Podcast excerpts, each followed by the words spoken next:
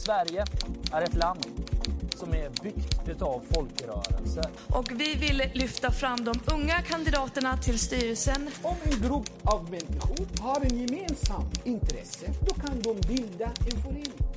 Det är en gryende folkrörelse.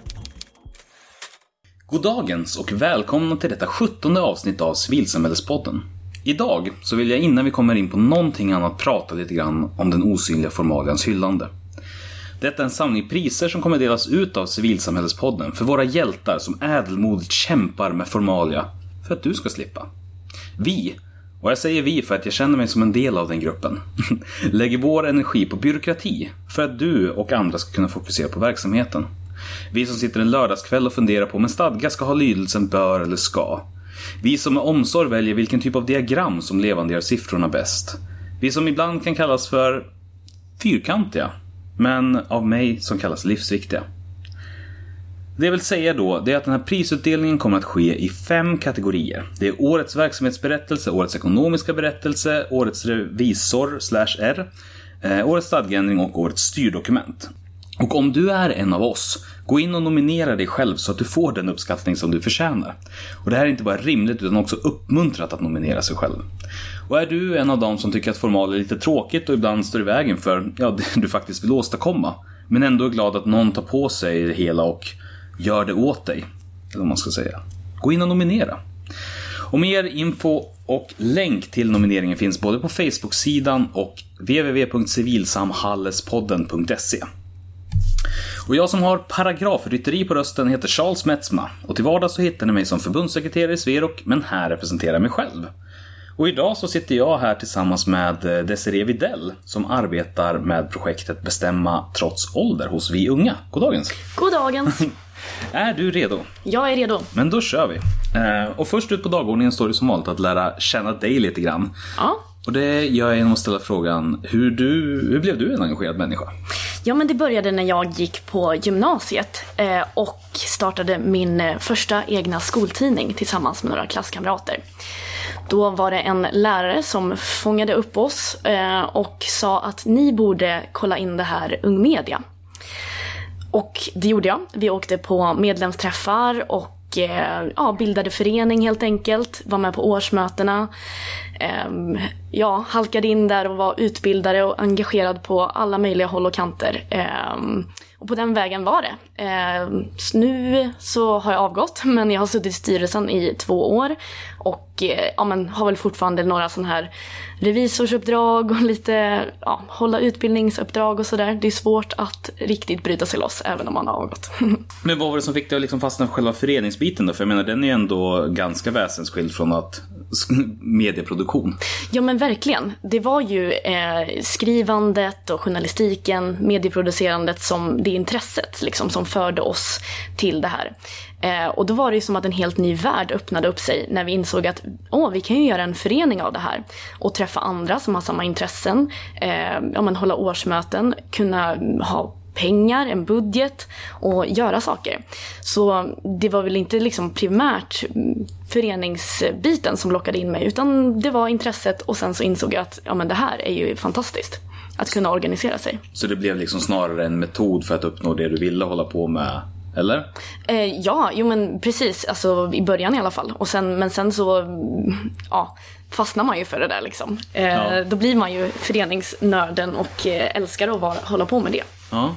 Men hur rullade du sen in över i Vi Unga och det här projektet och liknande? Eh, ja, nej men ungdomsrörelsen den är ju den är stor men den är också väldigt liten. Eh, så för mig blev det väl naturligt att eh, söka mig till ja, men, yrken. Jag eh, såg den här annonsen. Eh, och ja, men, att jobba på en ungdomsorganisation kändes som en, eh, som en bra grej. Men, men om det var hur du kom in, hur fastnade du kvar då? Alltså var det som för att det känns ju ändå som det här projektet som vi kommer att prata mer om alldeles snart och mm. förbundsstyrelsebiten det, är ändå en bit ifrån att producera tidning och skriva och för mig blev det ju, eh, men först så var det ett sammanhang. Eh, att träffa andra som var också intresserade av samma saker. Eh, vara med på utbildningshelger och sådär och medieproducera tillsammans. Eh, men sen så, när jag hade mycket av den erfarenheten med mig så ville jag vara med och skapa de här möjligheterna för andra att träffas, eh, att organisera sig. Ung Media brukar bevaka olika evenemang, till exempel eh, Bokmässan, Almedalen, Mediedagarna och liknande. Och då får man som medlem i Ung Media ansöka om att åka med som en redaktionsgrupp eh, och bevaka evenemanget ur ett ungt perspektiv och publicera på Ung Medias webbplattform som heter Ungpress.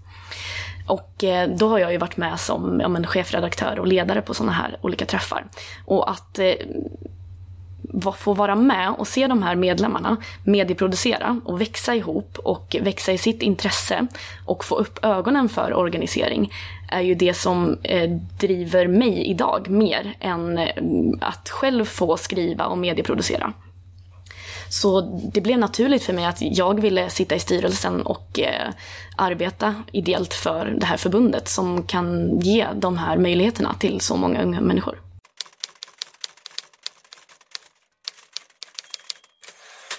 Inför varje avsnitt så är det ju så att den person som jag ska träffa får välja ett ämne som är kopplat till föreningsliv eller folkrörelseengagemang och så vidare.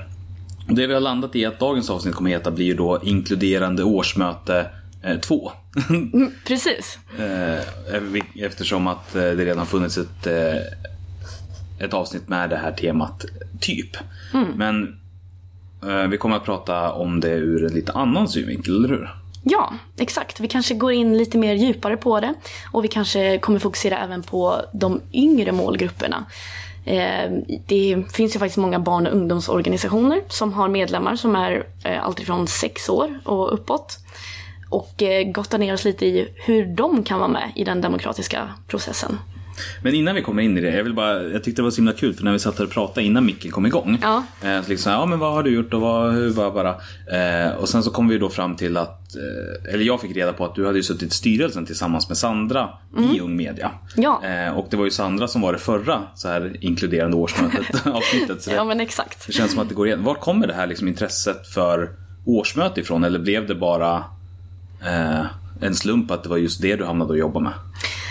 Eh, ja men Ung Media drev ju ett projekt som hette NAB, eh, Normer, attityder och eh, beteenden. Eh, tillsammans med Sverok också. Eh, så det blev ju en väldigt, eh, det, det, projektet var ju väldigt närvarande under min tid när jag satt i styrelsen.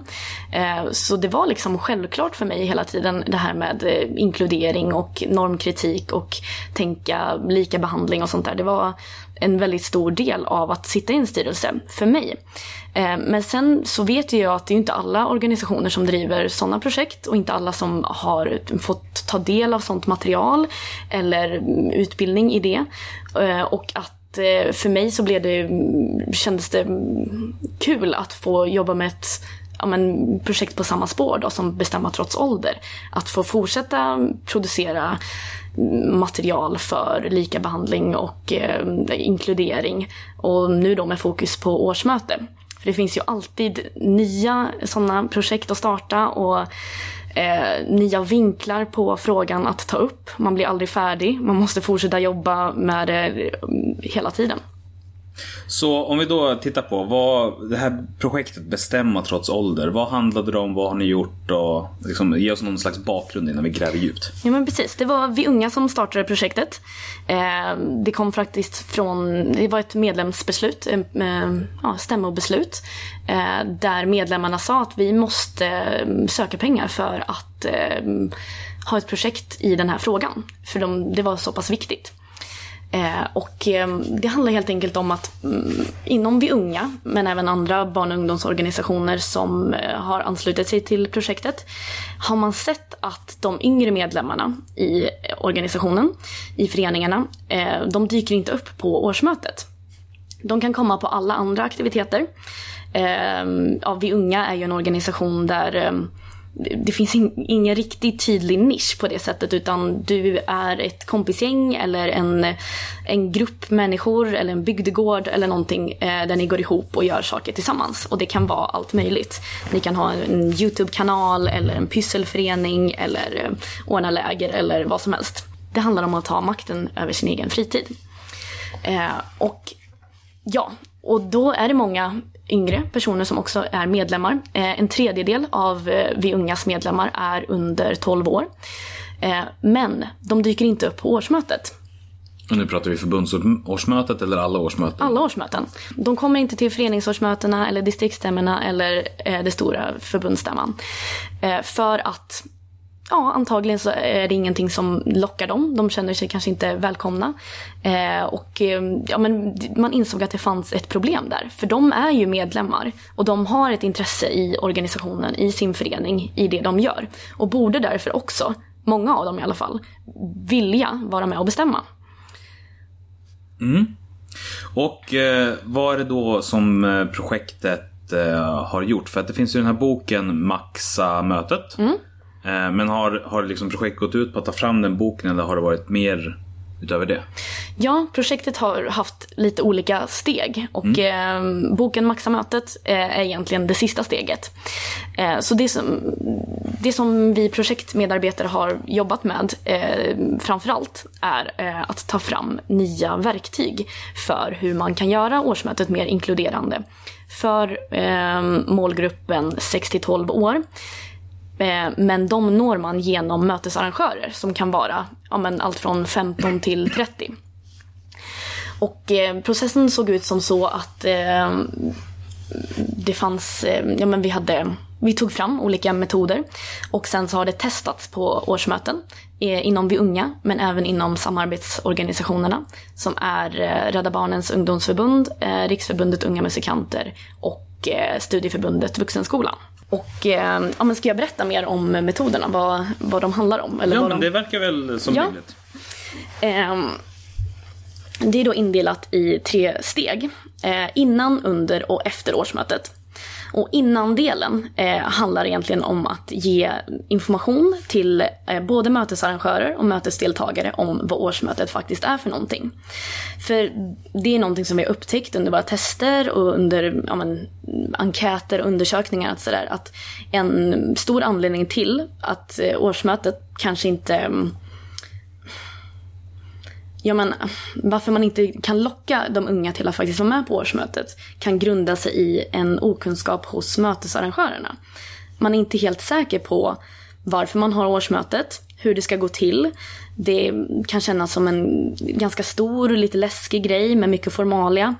Och att, ehm, eh, att då ge mötesarrangörer verktyg för att de ska känna sig trygga och säkra i vad, vad årsmötet handlar om är, är första steget. För de- Ge lite grann svaren på frågan så här, varför ska jag komma på årsmötet? Typ. Ja, ja men precis. Eh, att, eh, ja, men så man, man kan vara ja, men beredd att och förklara allting, hur det går till och sådär. Så det är ett av liksom, de första stegen.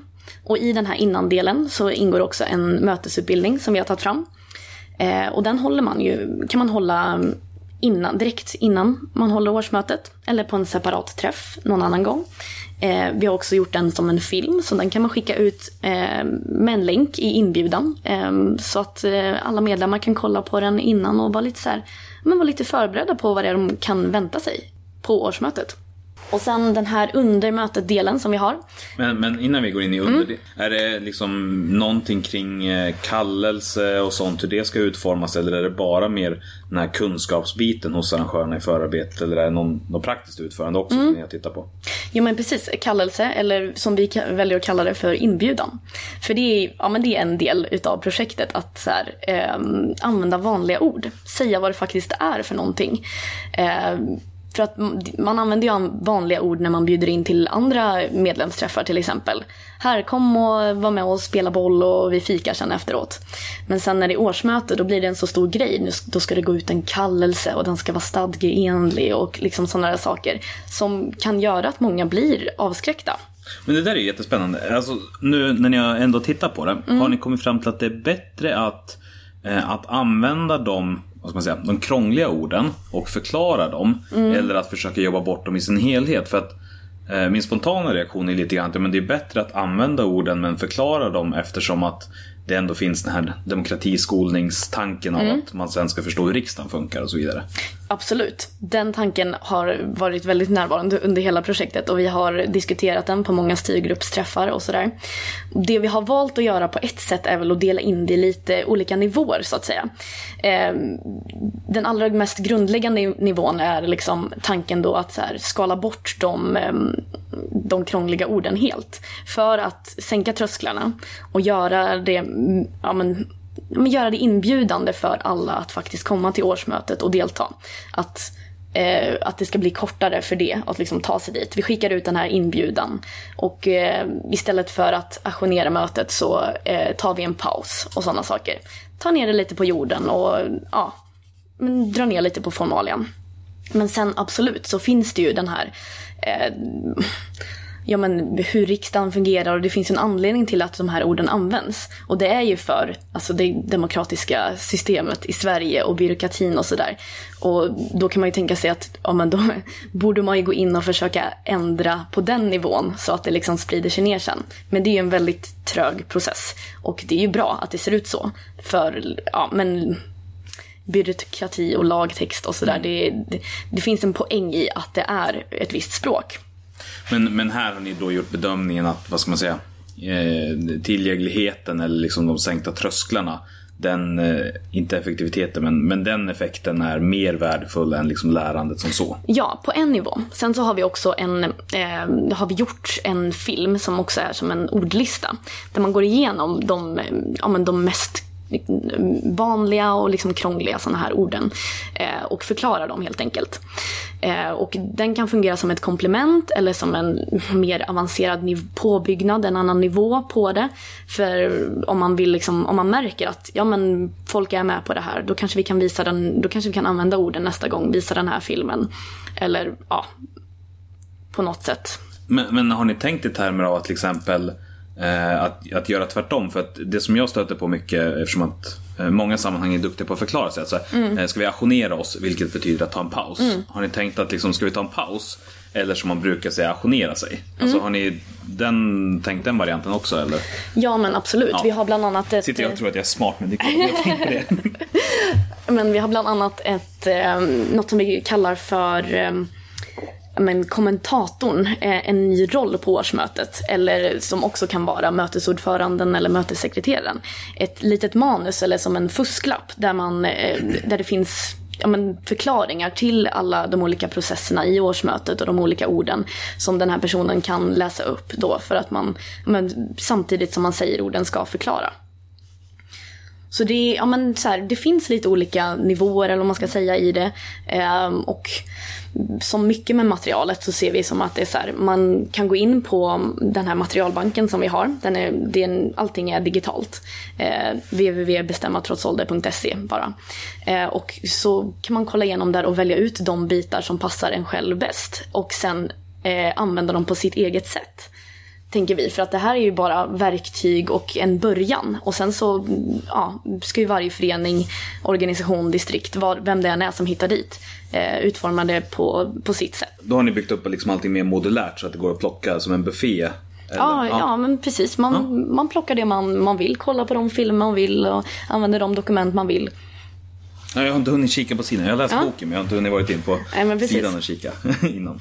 Eh, ja, men vi kanske inte ska fastna allt för mycket i det här med ord. Det är bara jag som tycker att det... Ja, men det, det är ju en, alltså det är en spännande grej. Eh, och ja, men jag tycker ju att det är, det, det är ju en väldigt hög tröskel för den som aldrig har hört orden förut. Eh, till exempel, jag tänker på när jag var på mitt första årsmöte.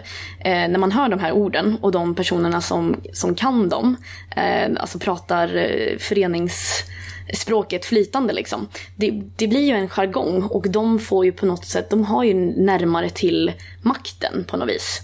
Så det är ju någonting som i projektet som jag också så här personligen har så här brunnit för. Även om jag själv är nu en sån föreningsnörd som kan alla orden och använder dem. Ja, men det där är jättespännande också utifrån perspektivet liksom vad som är bara ren tradition eller som känns som att men, det här är rätt sätt att göra det på. För jag kommer ihåg det var, det var några år sedan i Sverok som vi gjorde om eh, standardstadgarna. Från att ha varit ganska, vad man skulle säga, klassiska stadgar där det var så här punkt 1, eh, föreningsnamn, punkt 2, eh, eller ja, paragraf då. Men eh, syfte och eh, paragraf 3 säte och så vidare. Men så gjordes de om till totalt 10 paragrafer tror jag det är. Men det finns liksom varje paragraf reglerar liksom fler saker. Eh, Och det första jag gjorde när jag såg det här var att skrika rakt ut så kastade och så här, det här kommer vi aldrig införa, inte en chans. Eh, tills då de som hade arbetat med det sa att jo men vi har testat det här på liksom de som är yngre och, så, är- och många av dem säger så här, "Ja, men äntligen förstår jag vad stadgar är eller vad, hur jag ska använda dem och så här. Eh, Jag kan tänka mig att det har funnits liknande tillfällen i det här också i arbetet med att liksom verkligen jobba mot det som ändå är så pass upplevt, i alla fall som cementerad. Ja men absolut. Det här, alltså nu kommer man ju ner någonstans till så här kärnan i projektet. Eller så här den här konflikten som kan bli lite grann. För att mm, om man är den personen som att ja, men nu har jag ju faktiskt lärt mig det här. Jag, jag kan tolka stadgarna och jag, alltså så här, jag kan vara med i de här debatt, den här debatten liksom i, om man diskuterar de här formuleringarna och liksom verkligen så här, bry mig om det. Men eh, och då kanske man har gått från att vara den som inte alls hänger med på årsmötet. Men då finns det ju säkert de som, när man själv är den som hänger med, inte hänger med. Och det är de man, vi får hjälpas åt att liksom fånga upp och eh, ta med för att det ska vara rättvist på riktigt. Är det, är det orättvist att säga att, eh, att men det känns som att det finns en liknelse mellan det här och eh, penalism. Alltså, här, det är någonting som jag blir utsatt för och får lida och liksom kämpa mig igenom och sen plötsligt när jag är den som har koll och förstår allting då, då tänker jag jävlar mig utsätta andra för det också. Men åh, det här är ju, alltså det här är ju åldersmaktsordningen. Det är ju det som ligger till grund för eh, men hela projektet någonstans, alltså grundproblemet. Eh, åldersmaktsordningen utgår egentligen ut på då att så här, det är vuxna som är norm i samhället. Eh, om man tänker så här, vilket språk använder de när de läser nyheter i radio? Eh, hur skriver de nyheter i tidningen? Var, var sitter hissknapparna? Liksom? Det är ju någon som har en viss längd och är vuxen, kan trycka på den knappen, har lärt sig läsa, har hunnit lära sig det, kan läsa nyheterna i tidningen. Och så vidare och så vidare. Vuxna är normen. Och eh, då blir ju barn och unga en eh, ja, men så här, utsatt grupp på ett sätt. Ja, vuxna värderas alltså högre än barn och unga hela tiden. Att barn och unga det är någonting som, ja, men det, är, det är framtiden, det är någonting som kom, det blir bra sen. Men just nu så vet de inte sitt eget bästa. Och eh, just nu så, ja men det finns mycket fördomar om barn och unga. Eh, ordet barnslig är ju sällan något positivt till exempel. Och eh, nu ska jag bara kolla här. Det jag... Jo men det här som var i boken med att men ni är viktiga men vi vet bäst, så här har det alltid varit, ni är inte redo och det har bara blivit så. Alltså de tankarna. Ja men precis. Och att det är, de här fördomarna gör att man automatiskt tänker att barn och unga kan inte vara bra på saker. Eh, att ålder och kunskap blandas ihop. Eh, och sen så är det ju så här, ja men det finns ju ingen magisk gräns där du blir vuxen. Det är det som är det knepiga med åldersmaktsordningen. Utan det varierar ju från i varje situation. Och åldersmaktsordningen kan ju därför visa sig även i en grupp av barn och unga. Till exempel på ett eh, årsmöte. Att det är de äldre personerna, de som är närmast normen vuxen, som får mest makt. Och att man då, ehm, om vi kommer tillbaka till det här att ja, men jag var utsatt en gång i tiden som, som sen när jag har makt så ska jag utsätta andra. Det är ju att man anser att åldersmaktsordningen på något sätt är rättvis. För att om du har tur så lever du länge nog till att bli vuxen och blir därför normen. Och det är då, när du är normen, som du utsätter andra barn och unga att nu, yes, nu har jag äntligen makten. Då ska inte de här barn och unga få komma och eh, säga till om saker. För det fick jammen inte jag göra när jag var yngre. Mm. Men, men finns det inte en, om man nu ska välja den sidan då, finns det inte en poäng av att ha ett, ett mer avancerat språk allt eftersom att allting utvecklar sig eftersom att med ett eh, mer utvecklat språk så går det att uttrycka mer eller göra mer och liksom alltså med det avancerade så kommer ju också fler möjligheter på ett annat sätt. Ge, ge mig något exempel i ett årsmötessammanhang. Ja men, ehm, ja, men just i ett årsmötessammanhang så kanske det inte finns någonting där det är relevant. Men jag tänker liksom utifrån hela den här åldersmaktsordningstänket att, eh, att men finns det inte en, en, någon slags naturlighet i också att det finns, att man utgår eh, från att den vuxna kan mer än barnet. Eftersom att det generellt sett är så om man liksom tittar på de stora dragen och att det är på något sätt också rimligare att anpassa världen efter eh, de vuxna. Alltså att det är det som, eh, nu tänker jag bara på liksom själva Ja, den precis. maktanalysen. Ja, men det blir ju också problematiskt i ett årsmöte i en barn och ungdomsorganisation eh, där det är barn och ungdomar som har organiserat sig själva. Eh, och eh, så ska de hålla ett årsmöte och så, använd, och så hålls årsmötet på ett sätt som är gjort för vuxna, som är anpassat för vuxna. Eh, man har liksom eh, ja, men bara kopierat hur vuxna eh, bestämmer saker i, eh, tillsammans och hur de har definierat demokrati och så tar man det till sig och så är det inte anpassat. Mm. Ja men då är jag helt med på liksom, hur det spelar in här. För att där är jag helt med. Alltså att det, det är orimligt att göra någonting eh, krångligare än vad det behöver vara egentligen. Är det ju. Ja men precis. Bara på ren tradition. Ja, spännande. Ehm, ja, men då, vi var på liksom innan mötet och Ja. sen så nu så har vi snurrat runt lite grann på olika ställen och så tror jag vi har landat ganska naturligt i under mötet då. Under mötet, exakt. Eh, ja, men då har vi tagit fram några olika verktyg, eh, som vi kallar dem. Eh, alltså helt enkelt metoder för hur man bestämmer olika saker på årsmötet. Eh, och vi eh, har gett dem lite olika spaciga namn. Eh, bland annat har vi Hoven. Som är en eh, övning för hur man kan samla, fånga in alla idéer som flyger runt i eh, på årsmötet. Eh, och den gör det, ja men det är som en brainstormingsövning där man sätter sig i mindre grupper och sådär. Och syftet med den är att någonstans gå ifrån den här normen av att alltid använda debatt i, på årsmötet. Vi kan ju alla, vi har ju alla den här scenen framför oss liksom där man sitter i en stol, sl- sal, plenum, det är så här presidiet längst fram, talarstolen. Eh, och så förs debatten i talarstolen.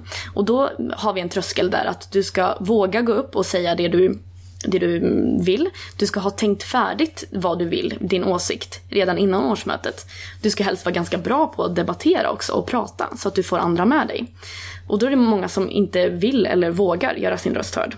Men med eh, ja, samtal istället för debatt så tänker vi att det, då kan man dels ja, men få lite tid på sig att faktiskt tänka och formulera vad är det jag tycker eh, i mindre grupper med andra. Och sen kanske presentera dem för en lite större grupp.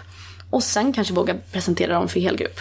Mer liksom ett utbyte av idéer snarare än en tävling om att vinna. Ja men Så- precis, Ja. exakt. Eh, och lite samma tänk har vi i en Men, annan... men, men bara bryta upp mötet och alla diskuterar samma sak samtidigt eller hur? Eller alltså någon form av påverkanstorg, frifrånsdebatter eller är det? Ja men precis, det är ju liknande de här grejerna. Hoven som vi kallar det och då, då handlar det om att man får rita eller skriva på post-it-lappar ner sina idéer. Eh, också för att ja, men alla som inte kan läsa eller skriva ska också kunna få uttrycka sig. Eh, till exempel genom att rita. Men, men tänkt att göras då i under, alltså att man går rullar dagordningen igenom och gör det på varje punkt eller att det är separerat. Att man först har ett sånt pass där man tycker saker och sen går man över i ett beslutande eller? Ja men precis. Det är ju- Vilket som. Ja, vilket Ja. som. Och eh, den, funkar, den här hoven då funkar bäst på en verksamhetsplan. Eh, Där man ska samla in mycket idéer och tankar och sådär. Eh, och sen så har vi, ja men det är många som är på samma spår, de här olika verktygen som vi har tagit fram. Spåkulan som vi kallar det. Eh, då handlar det om att man ska se in i framtiden. Eh, försöka eh, ja, men så här, tänka hur en vision eller en ehm, ja, inte strategi för det är inte så, alltså, ja men, värdeordsbaserade dokument. De som är lite flummigare kanske. Alltså mer av vart ska vi vara? Alltså, när vi tittar, vad är nuläget om tio år? Mer den varianten. Mm, ja men verksamhetsinriktningar, alltså mer de som ja, men baseras på värdeord. Och i spåkulan så får man tillsammans i mindre grupper ja, men rita, skriva, visionera. Vad tror vi att den här, det här liksom kan leda någonstans? Så man får tid att tänka på det. Men, jag måste bara, eh, nu, för att jag, nu hör jag liksom eh, vad du säger men jag tycker att det är jättespännande det här med att rita eller måla saker. Eh, vad och hur är tanken att det sen ska tolkas och omsättas i någon verklighet och vem är det som tolkar? Och... Det är ju jättesvårt såklart.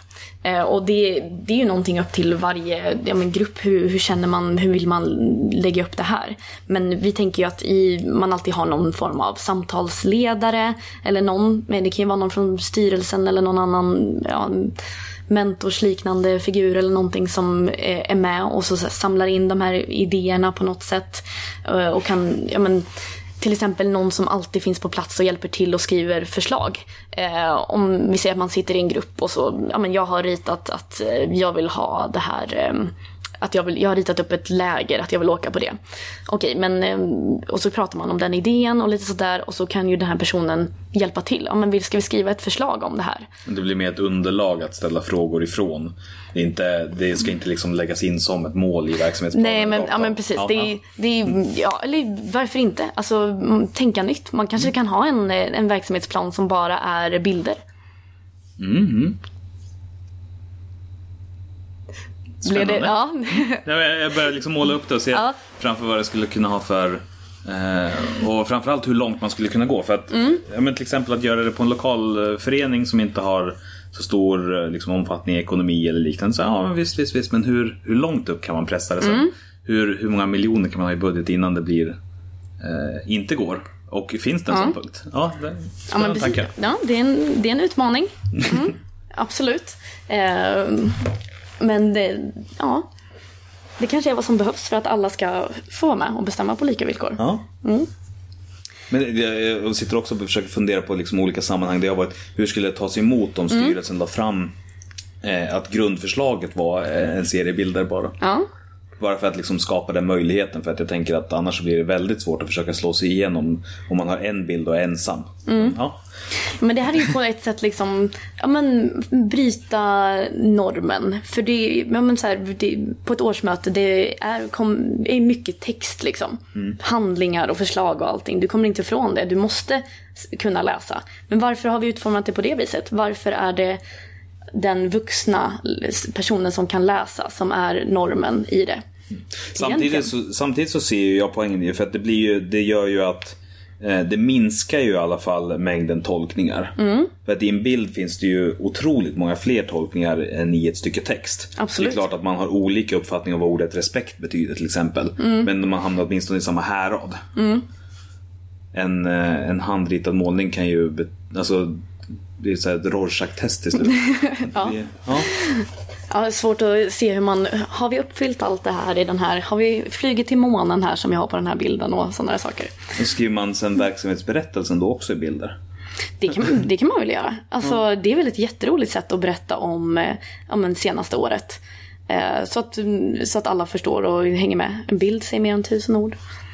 Ja, men det, det, det, det, det är svårt att försöka liksom föra samtal för det dyker upp ganska många tankar och, och samtidigt också en väldigt stor del av mig som bara skriker rakt ut. Alltså nej, det där skulle aldrig funka. nej, alltså sluta på en gång. och så försöker jag ändå liksom vara öppen inför att det, ja, men det behöver inte bara vara rätt för att man har gjort så hela tiden. Nej. Det är väldigt spännande att utforska. Ja, men, men exakt. Men, men precis som du säger, att det är så här, ja, eller tanken med materialbanken är ju att så här, ja, men man kollar på verktygen, eh, använder dem på sitt sätt. Och i en stor organisation så, ja, där är det ju mm, rimligast att man i alla fall i, börjar med att ja, men så här, vi bryter upp och har den här övningen där man får rita till exempel. En samtalsledare kan hjälper till, fångar upp idéer, hjälper till och skriver förslag. Och sen så sammanfattar man det på något sätt i text då. Det är ju ja, det är ju så som vi unga till exempel har tillämpat det på förbundsnivå. Mm, spännande. Det var övningen Spåkulan. Precis.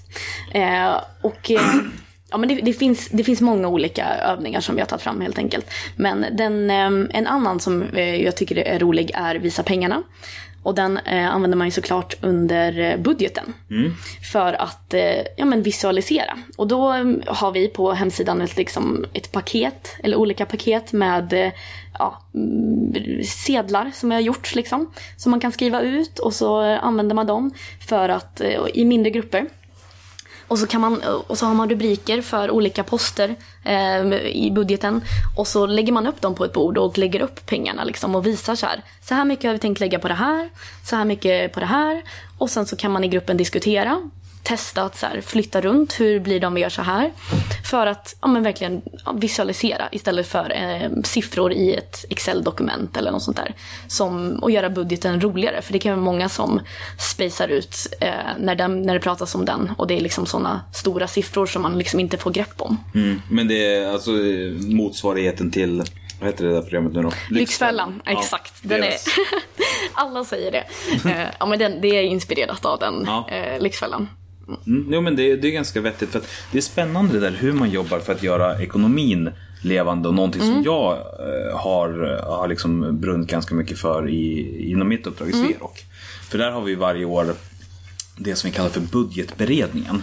Som började som något, alltså först från första början så var det så att ingen orkar liksom lyssna på budgetdebatten. Låt oss flytta den från liksom plenum till ett eget sammanhang. Och så var det liksom ett, ett par människor som kom varje gång. Men sen så har det där utvecklats till att bli eh, en budgetshow mer och mer. Så att nu senast, ja, det var min företrädare som liksom utvecklade det här och sen nu, men nu senaste året, senaste riksmötet när jag höll det så var det jag kommer inte ihåg om det var 50 personer, alltså halva mötet som valde att istället för att sitta och spela spel gå och titta på budgetberedning för att vi har liksom, ja men den har blivit kul på ett annat sätt. Men vi jobbar ju fortfarande Ja. med Excel Ja, ja. och sådär. Men det är ju fantastiskt. Då har ju ni hittat alltså, er grej. Hur ni ska göra det roligare och mer rättvist eh, på årsmötet. Och då har ju ni alltså, sänkt trösklarna och gjort det mer intressant för fler människor att vara med på den här budgetprocessen. Och då blir det också mer ja, men demokratiskt. Fler får vara med och, och tycka till och säga vad de tycker. Men, men jag tror inte att det hade funkat så mycket, alltså om man tittar, det, det baseras ju ändå fortfarande på att medelåldern ändå är eh, alltså relativt hög eh, för att vara ett ungdomsförbund. Inte, inte jättehög men ändå relativt hög. Ja. Så att det är fortfarande på en avancerad nivå men mm, vart skulle jag komma? Ja, men det, det kanske inte hade funkat för eh, yngre medlemmar. Nej, alltså jag tror att det upplägget, eh, precis så som vi, som vi körde just nu, hade nog varit svårt om du är 6-12 år, för det är fortfarande fyra timmar av att titta på ett Excel-blad. Ja. Sen så försöker jag vara så rolig som möjligt, men det, jag menar, det, Ja. det finns begränsningar i formen. Ja men precis. Ja men man får ju, det, det, ja, men det handlar ju om vad har man för medlemsbas liksom. Då, då vet man ju var man kan lägga nivån. Eh, ja, men vi unga som har väldigt många medlemmar i den här åldern. Eh, och många andra barn och ungdomsorganisationer också har ju det. Samtidigt som det måste, någonstans så måste det väl bli en sån här, vilket kommer först? Gör du det tillgängligt först så att människor kan liksom söka sig dit? Eller gör du det tillgängligt när de människorna har sökt sig dit? Alltså, det måste väl gå hand i hand på något sätt. Ja, jo, absolut. Balansgången. Ja. Men om man ska tänka på, ja men, många barn och ungdomsorganisationer får ju bidrag från MUCF, Myndigheten för ungdoms och civilsamhällesfrågor. Och där, alltså bidragsreglerna säger ju klart och tydligt att en 6-åring och 25-åring är medlemmar på lika villkor. Och då ska de ju i praktiken kunna vara med på årsmötet på samma villkor. Alltså, och vara med och bestämma lika mycket. Ja, spännande. Men, men då skriver man liksom ut det själv och så sitter man och jobbar med att försöka visualisera upp det. Mm, precis. Med pengarna. Och då är det ju bra om man har någon från styrelsen eller någon som är ja, men insatt i ekonomi och vet ungefär vad olika saker brukar kosta och sådär. Har förberett någon, något underlag så att man kan på ett pedagogiskt sätt förklara att om vi flyttar de här den här hundratusen lappen från eh, den här potten och lägger den någon annanstans. Vad konsekvenserna blir av att flytta den och vad man kan vinna mm, på den i en annan, eh, i en annan kategori. Vad det kan ge på så sätt. Ja, nej, men precis. Men, men det, det är spännande det där hur, hur en annan form, alltså precis samma siffror, precis samma allting, kan ge så mycket större, alltså ett helt annat utfall baserat på att fler förstår eller fler kan eh, prata om det. Alltså för att det är ju ofta en, en ganska, oavsett vem du är, det är ganska få människor ändå som finner en glädje i det här stora liksom Excel-arket och att kunna sitta och läsa siffra för siffra och försöka skapa sin bild av hur de hänger samman. Ja men precis. Ja, men det blir ju det blir ju rörigt. Eller så här, man, man kan inte ta till sig det på det sättet. Så det handlar mycket om att men visualisera och bryta ner. Spännande. Vad har du mer att bjuda på? Vad har jag mer att bjuda på? Ska vi gå vidare till efter mötet? Ja, om du känner dig färdig med under. Ja, men det gör jag nog. Men, men en sak som jag tänker ändå hör hemma lite grann i både före och under snarare än efter. Det är ju möteshandlingarna som sådana. Alltså vi snurrar lite grann kring det, men har ni jobbat med alltså, själva utformningen av handlingarna också? Ja, men vi, vi har liksom några mm, dokument med tips. Så här. Eh, Informera innan och informera efter som vi kallar dem. Eh, och, och I där så har vi liksom några ja, men grundläggande tips för hur vi tycker att man ska, eller ja, men hur, hur man kan göra det lite roligare och mer rättvist. Eh, och att så här, ja, du, kom, du kommer förmodligen behöva skriva någon form av text till årsmötet. Hur stort eller litet du har det. Men att tänka på att så här, försök hålla den så kort som möjligt. Eh, välja vanliga ord i den också, förklara på enkla sätt. Och sen eh, gärna komplettera med bilder eller illustrationer eller någonting. För det, det, kan, det hjälper ju för förståelsen. Vi säger att man kanske inte kan läsa eller sådär men man kanske kan kika i möteshandlingarna. Man ser någon symbol eller någon bild eller någonting och tänker att ah, men det där det kanske har med det att göra. Och så kompletterar man med att eh, det är alltid någon som läser upp handlingarna om det är ett förslag man ska prata om till exempel. Se till att någon läser upp det och ja, men refererar till det så att man kan, kan man koppla ihop det med den bilden. Lite sådana saker. Ehm, Men blir det inte på något sätt, om man, om man hela tiden strävar efter att skriva mindre. Det är klart att det går att ha ett effektivare språk som uttrycker mer eh, på mindre antal tecken. Men, men når man inte en punkten då där, där du genom att ta bort text också döljer saker? Eller alltså det här att välja att inte ta med någonting, att det blir eh, ett mer eh, någonting eh, att göra det otillgängligare i slutändan än vad ambitionen var att göra det tillgängligt. Ja men precis. Alltså det är ju balansgången där är ju jättesvår. För det är så här, ja men om man ska hålla på och förenkla det alldeles för mycket och då kanske styrelsen tänker, ja men det här, vi kan inte gå in på den här processen för den är alldeles för krånglig så den berättar vi inte ens om. Och då kan ingen så här tycka till om eh, huruvida den gick eh, rätt till eller inte. Så alltså man får ju inte börja gränsa till censur någonstans. Nej. Såklart. Eh, och det är ju svårt men ehm, ja, vi vill väl bara sätta, sätta det på agendan att eh, ja, men, tänk, behöver man skriva sådär mycket eller kan man formulera det på ett enklare, kortare sätt? Det vinner ju alla på, det mår ju alla bra av. Då kör vi efter. Ja, efter nu då. Jag ska se om det var något jag tänkte på. Nej. Ja, men efter mötet. Många kan ju se mötet som årsmötet. Jag, jag tänker att kanske inte i mm, stora på förbundsnivå och sådär, men i mindre föreningar. Att det är någonting ja, men ganska tråkigt, ganska jobbigt, något som vi behöver bara få överstökat. Ett plåster som vi river av snabbt och smärtfritt. Eh, men då tänker vi att efter årsmötet att man fortsätter att prata om årsmötet året om att eh, för att uppmärksamma att så här, dels göra det mer attraktivt att gå på och uppmärksamma ja, men vad går faktiskt, vad är det årsmötet går ut på. Om vi tar ett beslut på årsmötet att vi ska göra en viss sak och sen så mm, händer den, det blir verklighet. Ja, men då ska vi berätta om det. Att, titta, det här var ju något som en medlem la förslag om på årsmötet. Hur häftigt är inte det? Nu har det blivit verklighet. Men, men liksom mer, du tänker mer kommunikativt än direkt demokratiskt?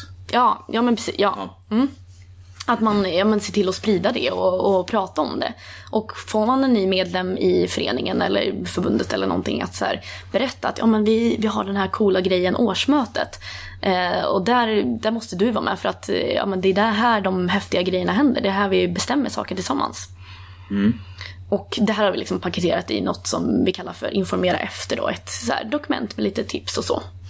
Eh, och vi har också eh, ja, några olika mallar för hur man utvärderar årsmötet. Eh, det kan, ja, men, dels som mötesarrangör, hur tyckte vi att det gick? Eh, vad kan vi göra bättre till nästa år? Skriva ner det, spara på något bra ställe. Eh, inte svårare än så, utan bara så att de som ska arrangera nästa årsmöte kan kolla på den och bara ah, just det. Då testar vi med något nytt det här året. Eller fortsätter att köra på det här. För det funkar ju bra. Mm. Men, men när ni har tittat på det här, eller jag vet inte, är det vår klar med efter biten? Ja. För att nu, det dök upp ett annat spännande spår när vi liksom är inne i ifrågasätta-läge. Ja. Men har ni, har ni tittat på liksom att ifrågasätta årsmötet i sin helhet? Att liksom titta efter andra former av inflytande eller har liksom projektet varit begränsat till årsmötet som sådant? Mm, ja, det där är jätteintressant. Eh, vi- alltså vi har ju snuddat lite på det och diskuterat det. Att eh, till exempel använt formuleringar som att eh, i till exempel boken Maxamötet att så här, årsmötet är ett sätt för er att vara demokratiska på. Eh, det kanske inte är det enda sättet. Men det är det enda sättet som vi har liksom forskat och utgått ifrån i alla fall. Mm, nej, för det är jättespännande. För jag kommer ihåg, eh, jag hade en period, eller ja, ibland så tycker jag om att bli medlem i föreningen bara för att få gå på deras årsmöten. Ja. det, så jävla konstigt nöje. Men eh, bland annat var det en förening som jag, som jag gick till och sen så eh, och liksom gick årsmötet jätte, jättefort och så var det klart och sen så proklamerade liksom mötesordföranden stolt att så här, yes i år så var vi klara på 14 minuter. Och jag satt liksom och började, jag hade liksom byggt upp och jävlar vad jag var liksom förbannad. Så här, Nu måste de få en utskällning, så här kan man liksom inte jobba. Det här är ju fel på så många nivåer. Eh, men liksom lugnade ner mig, gick fram och skulle prata och insåg det att eh, fast de jobbar med demokrati liksom hela året. Att de hade ett årsmöte var bara för att ja, men kommunen fortfarande kräver det och såna här saker. Men allt, allt det viktiga var liksom bestämdes löpande under året istället. Ja men precis. Den, eh, det har vi också fått från många föreningar och sådär. Att så här, var, varför ska man gå på årsmötet? Vi får ju vara med och bestämma hela tiden. Men det som är bra med årsmötet är ju att det finns regler för hur du gör det. Alltså stadgarna. Liksom, hur ska det här gå till? Det ska gå till på så bra sätt som möjligt. Eh, alla ska få en inbjudan till det här mötet en viss tid innan. Så att eh, alla har chansen att komma hit. Om mm, besluten sker löpande under hela året och det inte är den här processen med att skicka ut en inbjudan och eh, eh, ja, men kanske skicka ut eh, ja, men vad som ska pratas om, en dagordning och sånt där så att alla har koll och kan förbereda sig. Eh, då är det ju inte demokratiskt på samma sätt för då får ju inte alla möjligheten att vara med och bestämma. Mm. Ja, men det blir också lite grann när man börjar vandra fram och tillbaka i gränslandet mellan formell och informell makt och såna här saker. Ja men precis. Även om man, ja fast i och för sig man kan ju lika gärna ha ett eh, direkt demokratiskt formellt system som gäller året runt också. Ja. ja men precis. Må- många olika idéer. Det kanske är det som är nästa projekt då. Ja. Eh, ja men jag har gått igenom de frågorna som, liksom jag, som dök upp hos mig när jag läste boken Maxa mötet. Har du någonting som du känner att så här, men det här har vi inte kommit fram till, det här har vi inte tagit upp, men det här är viktigt? Ja, men jag skulle nog vilja prata lite mer om just det här skillnaden mellan formella och reella makten. Eh, lite som jag var inne på där tidigare om eh, ja, men så här, MUCF bidragsreglerna liksom, som många följer efter för att eh, pengar det, ja, man behöver pengarna och då behöver man arbeta på ett visst sätt. Eh, likställer ju då en medlem som är 6 år och en medlem som är 25 år ska vara medlem på lika villkor. Eh, och det är ju den, så här, den formella makten, det är rättvist på pappret. Ja men det är klart, alla ska kunna vara med och sådär. Men det är ju klurigare sen när det väl kommer till den reella makten. Så här, vilka kan faktiskt vara med och ta besluten? Är det rättvist på riktigt? Eh, och då handlar det om att se de här hindren som finns för att barn och unga, eh, eller yngre medlemmar, ska kunna vara med och bestämma. Till exempel eh, att man utgår ifrån att alla kan läsa och skriva. Det är ju till exempel ett hinder för att vara med och bestämma. Eh, och eh, ja, men när och var lägger vi årsmötet? Eh, har vi det på andra tider än vad vi brukar ha årsmöten? Är det långt borta? Kan det vara svårare för yngre medlemmar att ta sig dit? Sådana saker. Det är ju ja, men så här, lika behandling och tillgänglighet. Så Det finns ju många olika aspekter att väga in i det. Och det är såklart det är svårt. Men det här är också en, en del av det. Ja men för det, alltså det är ju folk som säger emot. Alltså det är så här, ja men alla står för de demokratiska värderingarna. Att så här, en medlem är lika med en röst, ja det kör vi på. Men att det sen finns så många olika sätt att på Sätta det i verklighet. Ja men precis. Och sen att så här, ja, men inskränka på demokratin genom att eh, ha jargong eller språk, eh, sådana saker och höja trösklarna så att det är bara de som har hängt med länge och fattar och förstår och har ja, men förutsättningarna att vara med på det sättet. Haft tid och så här, mm, men tur att bli uppfångade tidigt kanske. eh, Och engagerat sig i föreningar och lärt sig hela den grejen. Eh, an- Vissa kanske, om man kommer till ett årsmöte och känner så här, nej jag förstår ingenting. Alla andra här verkar veta någonting som jag inte vet. Och de, det är så här, skämtas om formalia och massa sådana saker. Då kanske man aldrig kommer tillbaka. Och så har man förlorat en medlem. Och den personen har förlorat en så här eh, erfarenhet som är, alltså får ju verkligen människor att växa, att få vara med eh, och organisera och ta ansvar och leda och vara med och bestämma. Spännande. Men en fråga, som, eftersom att mycket av det vi har pratat om här idag går ju ändå att eh, läsa sig till, antar jag, i både boken och på hemsidan. Mm, ja, absolut. Vilka delar är det som ni har jobbat kring som liksom inte har blivit så pass färdiga att det har kommit med i, i materialet? Alltså vilka, vilka ytterområdena som ni har utforskat och jobbat kring? Ah, vilka darlings som vi har dödat. Ja, men lite sådär. Och vilka grejer som ni inte kunde komma fram till något bra svar men som är stora frågor att lösa fortfarande. Och... Svår fråga. Har du någonting, ehm, har du några aningar som du skulle kunna... Nej men liksom eh, kring... Eh, ja, nej inte, inte spontant. Det var, det var en bättre fråga än en lätt fråga. Ja, nej men det, vi- vi var väl inne mycket på i början också om att eh, skapa liksom materialbanken för olika nivåer. Att så här, här har vi eh, verktyg för dig som håller ett årsmöte på föreningsnivå.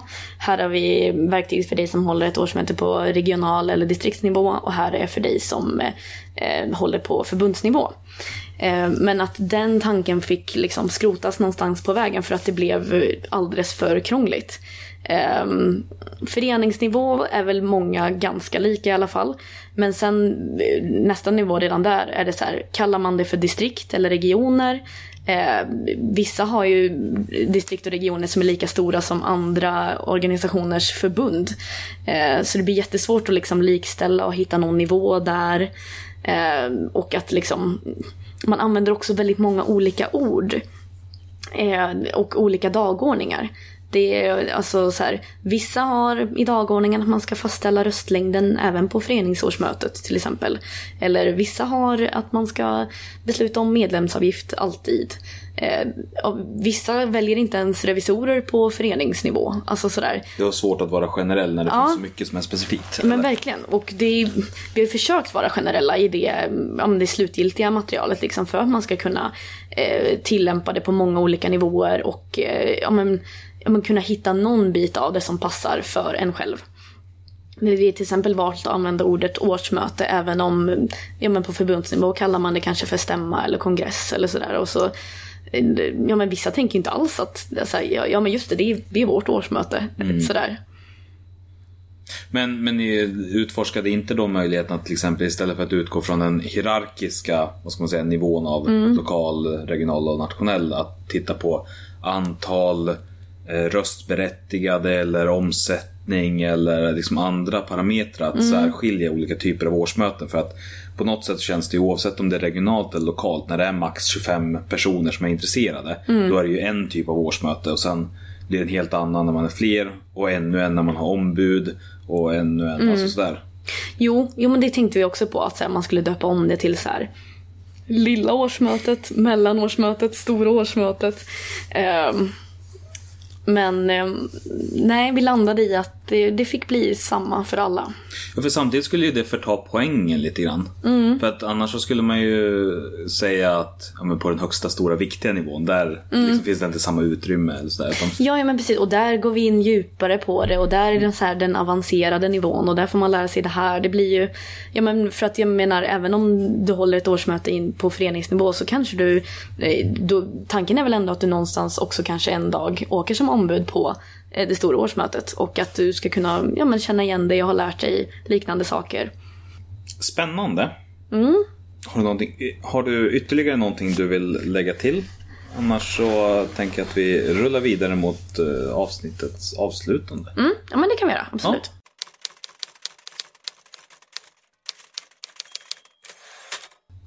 För då kommer du få samma liksom, erbjudande, på att säga, som alla andra. Att berätta om någonting som du känner dig riktigt nöjd över och som du åstadkommit som varit bra kopplat till ditt engagemang.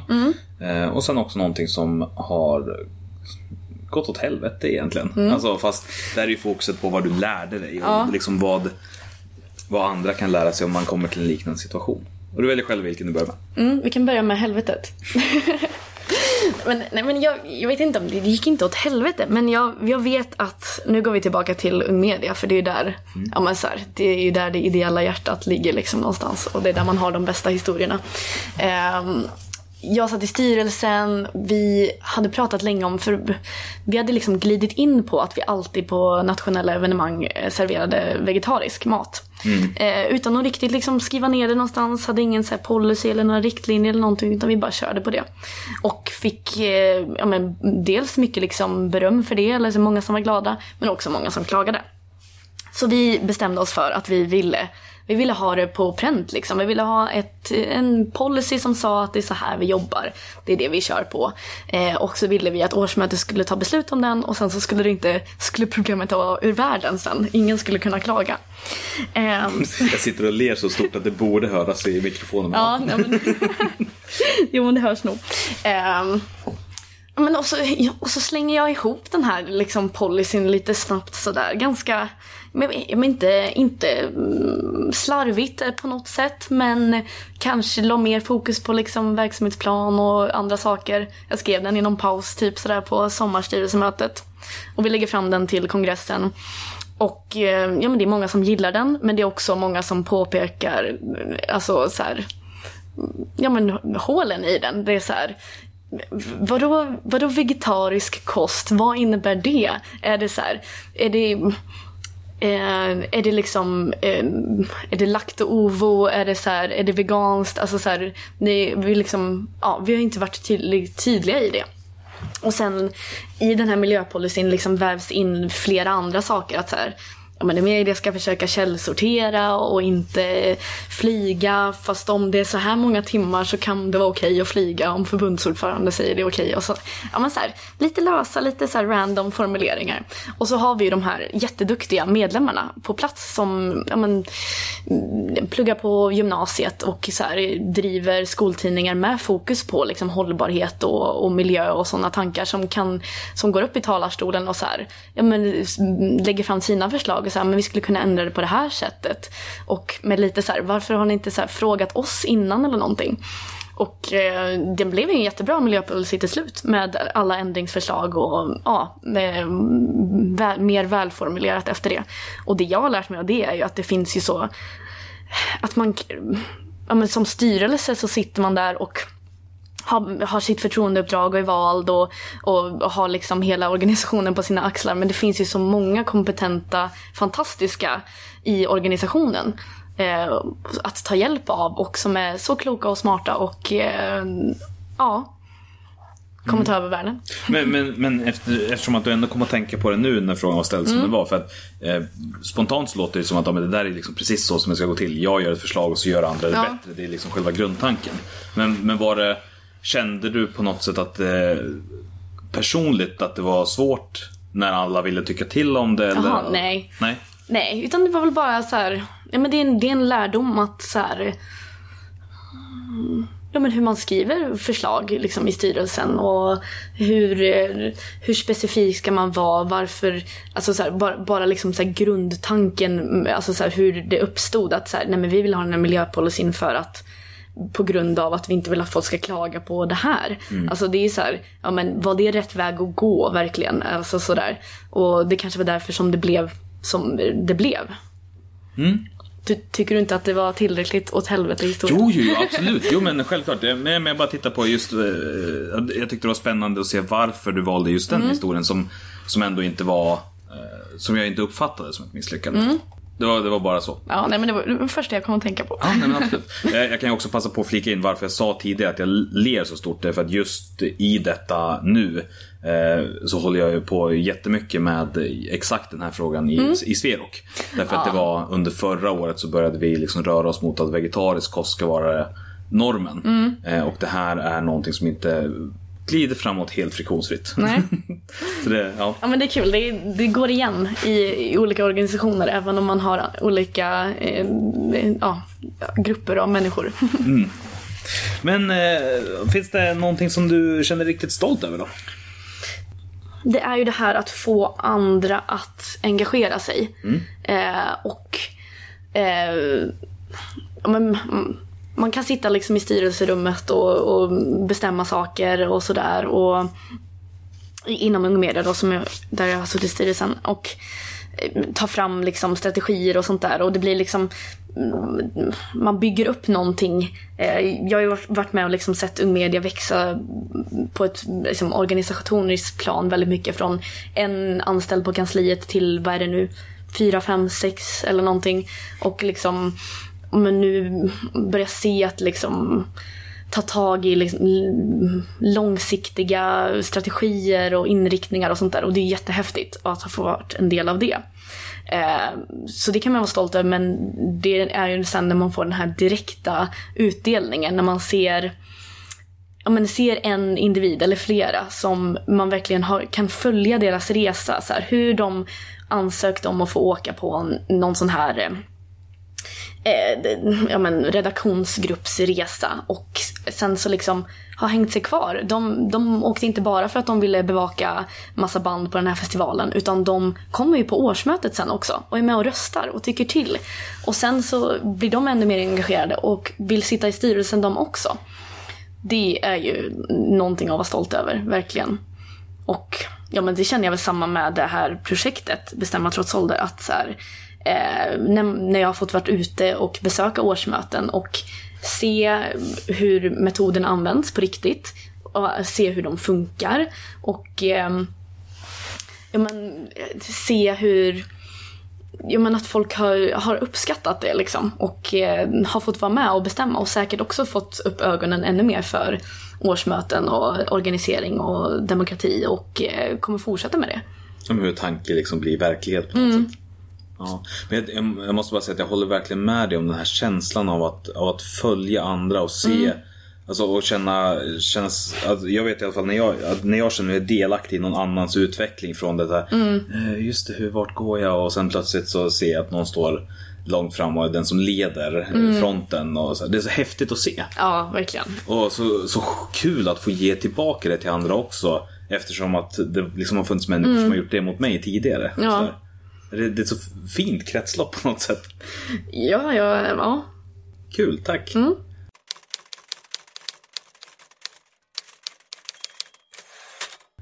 Jättestort tack för att du delar med dig. ja. Tack för att jag får dela med mig. Ja. Eh, och så här i slutet på avsnittet så skulle jag också vilja nämna eh, Poddcentralen eh, som är en plattform där folk kan diskutera olika poddar av slag. Det är nämligen så att det är en skribent där som har tagit sig tiden att lyssna igenom ett par avsnitt och sen skriva en recension om detsamma. Eh, Och jag rekommenderar den som läsning eh, och länk finns då på Facebook-sidan om du bläddrar ner lite grann men annars också tror tror jag att det är poddcentralen.com. För att det är alltid nämligen kul när människor som står helt utanför civilsamhället sticker in huvudet och liksom frågar ja men vad händer här då? Eh, och, och denna gång så blev resultatet någonting som jag tror jag kan sammanfatta det lika mycket som en hyllning som en sågning. Jätteintressant läsning att se hur, hur andra ser på, på en själv. Eh, men i det här fallet så är en själv civilsamhället i stort. Eh, så tack till dig som har lyssnat, men kom också ihåg att gå in och nominera dina formaliehjältar så ser vi till att tillsammans lyfta dem mot skyarna. Eh, Och du får förstås jättegärna dela informationen om den så vi liksom skruvar upp den här jävla hypepeppen till max. För nu är det dags att hylla då. eh, Och kategorierna var som sagt årets verksamhetsberättelse, årets ekonomiska berättelse, årets revision, årets stadgerevidering och årets styrdokument. De här riktigt supergrymma grejerna som alla hurrar när de kommer. De här roliga sakerna. Men eh, annars så är det bara att du hör av dig så hörs vi om två veckor igen. Och återigen ett jättestort tack till dig Desiree som delar med dig. Tack.